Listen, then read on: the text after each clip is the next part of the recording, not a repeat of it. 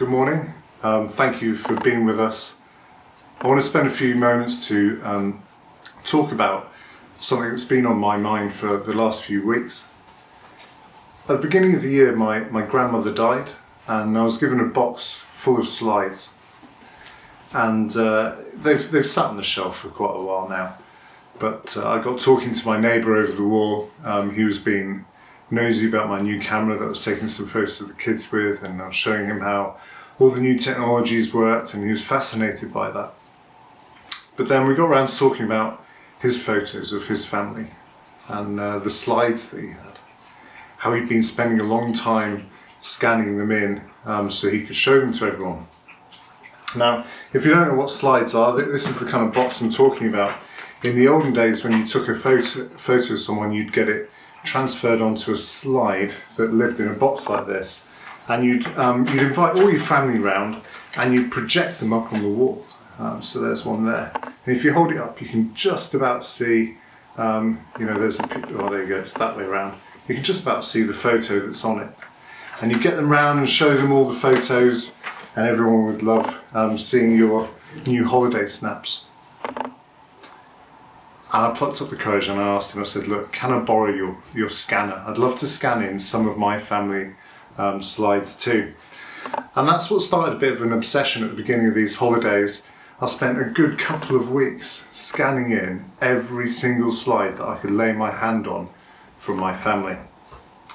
Um, you know, this idea that the memories could get thrown away, you know, if they're physical like this, I got quite scared. Like, if they get thrown away, that's it for the family memories forever and ever. So, would you like to see some? So, here's some from my um, my family. This one um, here is uh, is me in Africa with my mum and dad and my sister, who's just got dedicated by the um, by the local minister. Uh, looking, oh, well, I'm not looking at the camera there, but you'll forgive little me. Naomi's slides, uh, there aren't many of her, um, so I can't really embarrass her, but here are her brothers and her mum. Uh, they used to go camping in this um, in this kind of camper van with that weird awning on the side of it there. Um, and look, just look at it, like that looks properly old now, doesn't it? Really old. And then of course there's family as well, and their wonderful holidays. And you can see my grandparents there um, floating away. Well, they're not floating away; they're just floating um, in the Dead Sea. Um, and these slides are like really precious stuff. But the more I looked at them, you know, the more I kind of started to figure out the amount of photos in there that I just didn't care about. When you take that photo of that landmark in Italy, or in this case, um, a cow in, I think, Spain or Italy, um, like, it wasn't that big a deal. Like, I started changing the way I thought about it. I started scanning in only photos with people in them. Got really struck though. A couple of generations and people just get forgotten about. This one's my mum with some random guy on a doorstep. It looks like they're both in, you know, some holiday in Romania or something. And I had to ask my mum, who is this guy? And it was her great grandfather. And I've never really seen a photo of him, and I know nothing about him. Started to realise that actually soon, and in not that many years, not many people are going to care about my holiday snaps. These are my granddad's that. So these are the ones that he took of Israel. A wall. It's a great wall. I don't. I guess this is the guide. No one's going to care about these holiday snaps in say a generation. And in fact, I didn't really care much for them. Just the ones with people in them, or that photo of the extension that he'd built. So it sounds sad, doesn't it? I started scanning in all these photos and I had this big realization that actually life is really short. You were supposed to be listening to an accessible, family um, orientated preach. And uh, well, this might not be it, but it spots on my heart. I want to talk briefly this morning about things we will get remembered for and treasure that we can store up because I'm pretty sure that extension, that house, might not exist anymore. A few weeks ago in James, we heard this passage. It said, Now listen, you who say, Today or tomorrow we will go to this or that city, spend a year here, carry on business, and make money. Why? You do not even know what will happen tomorrow. What is your life? You are a mist that appears for a while, then vanishes. Instead, you ought to say, If it's the Lord's will, we will live and do this or that. As it is, you will boast in your arrogant schemes. All such boasting is evil. If anyone then knows the good they ought to do and doesn't do it, it's a sin for them. A mist? That's short and insignificant, isn't it? As I scan through the best part of 800 slides, you quickly realise that you have the record of someone's life. Now, in this box here is the best part of 15 years of Naomi's family. They would have made huge decisions on where to live, what job to do, what house to buy, and what friends to see, and we just don't know how long we've got. There's a really famous verse in Matthew 6 that says, Do not store up for yourselves treasures on earth where moths and vermin destroy, and where thieves break in and steal. But store up for yourselves treasures in heaven, where neither moth nor rust destroys, and where thieves do not break in and steal. Okay, so it's really easy to understand the negative side of this verse, isn't it? You've heard people say, oh, you can't take it with you when we die. The slides I've scanned in these physical ones will eventually fade and fail. And in fact, another box, the box actually started to break down and put dust all over everything, and the quality wasn't very good. But even the electronic files that I've been hoarding away and holding on to, eventually someone will forget to back them up. I hope my children don't forget that, but sometime in the future they'll be lost forever. It's easy to grasp that, we can't take it with us. But what about the positive side? What's the treasure and how and where do we store it? That's what I want to talk about. In the New Testament, Paul could kind of, uh, he could sense, couldn't he, that actually um, it's his end. And in his letters to Timothy, you could really hear it. For I'm already being poured out like a drink offering and the time for my departure is near. I have fought the good fight, I've finished the race, I've kept the faith. Now there is in store for me the crown of righteousness, which the Lord, the righteous judge, will award me on that day. And not only me, but also to all who have longed for his appearing. He knows what the prize is going to be. He knows what the treasure in heaven is going to be. He is going to be crowned with righteousness because he has longed for Jesus to appear again. Do you long for Jesus? When we long for something like thirst, it's all we can think about. When we're that hungry, just can't think straight, can't bear to think about anything else other than getting food or that person you're in love with. All you can do is think about them. It's at the forefront of your mind the treasure I'm talking about that won't diminish or rot, the treasure that the Bible presents to us, is being presented as righteous before God, a perfect child of God.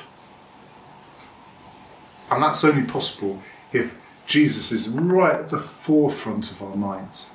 That's only possible if we have that relationship with Jesus where he washes us from all our sins. So, how to lay up treasure in heaven then? Um, that's the, the big overriding gospel message to seek first the kingdom of God and his righteousness. Be passionate about experiencing that, the empowering, love producing reign of God in your life. Thy kingdom come, the Bible says. Do you actually want that? Are you looking forward to that like Paul was? 1 Timothy says this about the rich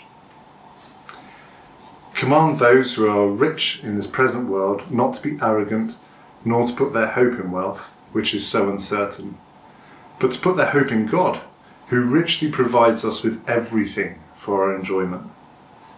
Command them to do good, to be rich in good deeds, and to be generous and willing to share. In this way, they will lay up treasure for themselves as a firm foundation for the coming age, heaven, eternity, so that they may take hold of the life that is truly life. It's giving, then, isn't it? Rather than accumulating things that will just be destroyed, it's giving. You can see the same thing in Luke 14, where Jesus tells us to give to those who can't pay us back. And why should we bother? Jesus says, You will be blessed because they can't repay you. You will be repaid at the resurrection of the just. So, this idea of giving out rather than accumulating, and that gives us the reward later on. After this brief, tiny mist of a life, we get eternity to be rewarded. In other words, when you give freely and generously because you trust Jesus to take care of you, you're laying up that treasure. Randy Alcorn says this I'm convinced the greatest deterrent to giving, guess he's talking about more than just money, is this the illusion that earth is our home. See Colossians 3. It's not. Christ is our home and therefore to live is Christ and die is gain. And it will be all the more gain as we learn to lay up treasures in heaven by giving. So it seems like the overall theme to all this earthly versus heavenly treasure is earthly treasure is possessions. It's that holiday in Israel. It's all those things we take photos of, that extension. I'll tell you what, there are loads of cars in there as well photos of cars. But heavenly treasure is other people. Heavenly treasure is service to others. It's service in the church, it's caring, it's giving, it's spending time with people, it's pursuing their righteousness, caring about them above ourselves. Another quote for you John MacArthur says this Invest your money in the souls of men and women who will someday greet you in heaven with thanksgiving when you arrive. What a thought! What an incredible thought. To take your money and purchase eternal friendships by investing in the kingdom. We started with um, Matthew 6. And the word treasure there, um, one of the commentators was saying, is actually translated from thesauros, which is the root for the English term thesaurus, which is a storehouse or a treasure of synonyms.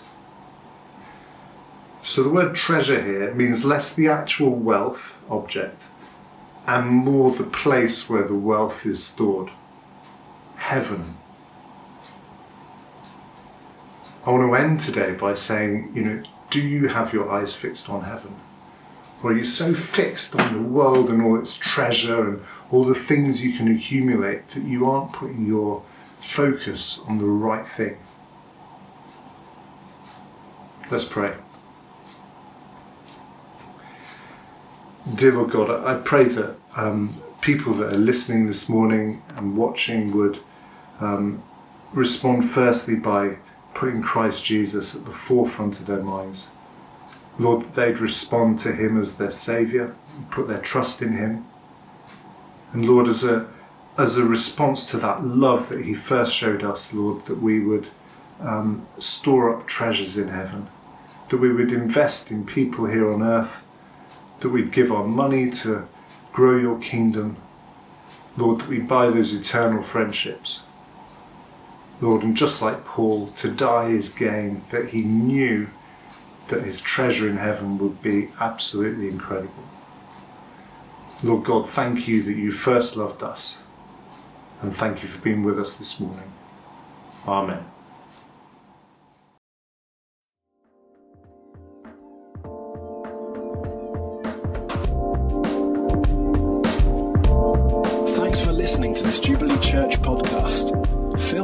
Check out our website at www.jubilee.org.uk or come along on any Sunday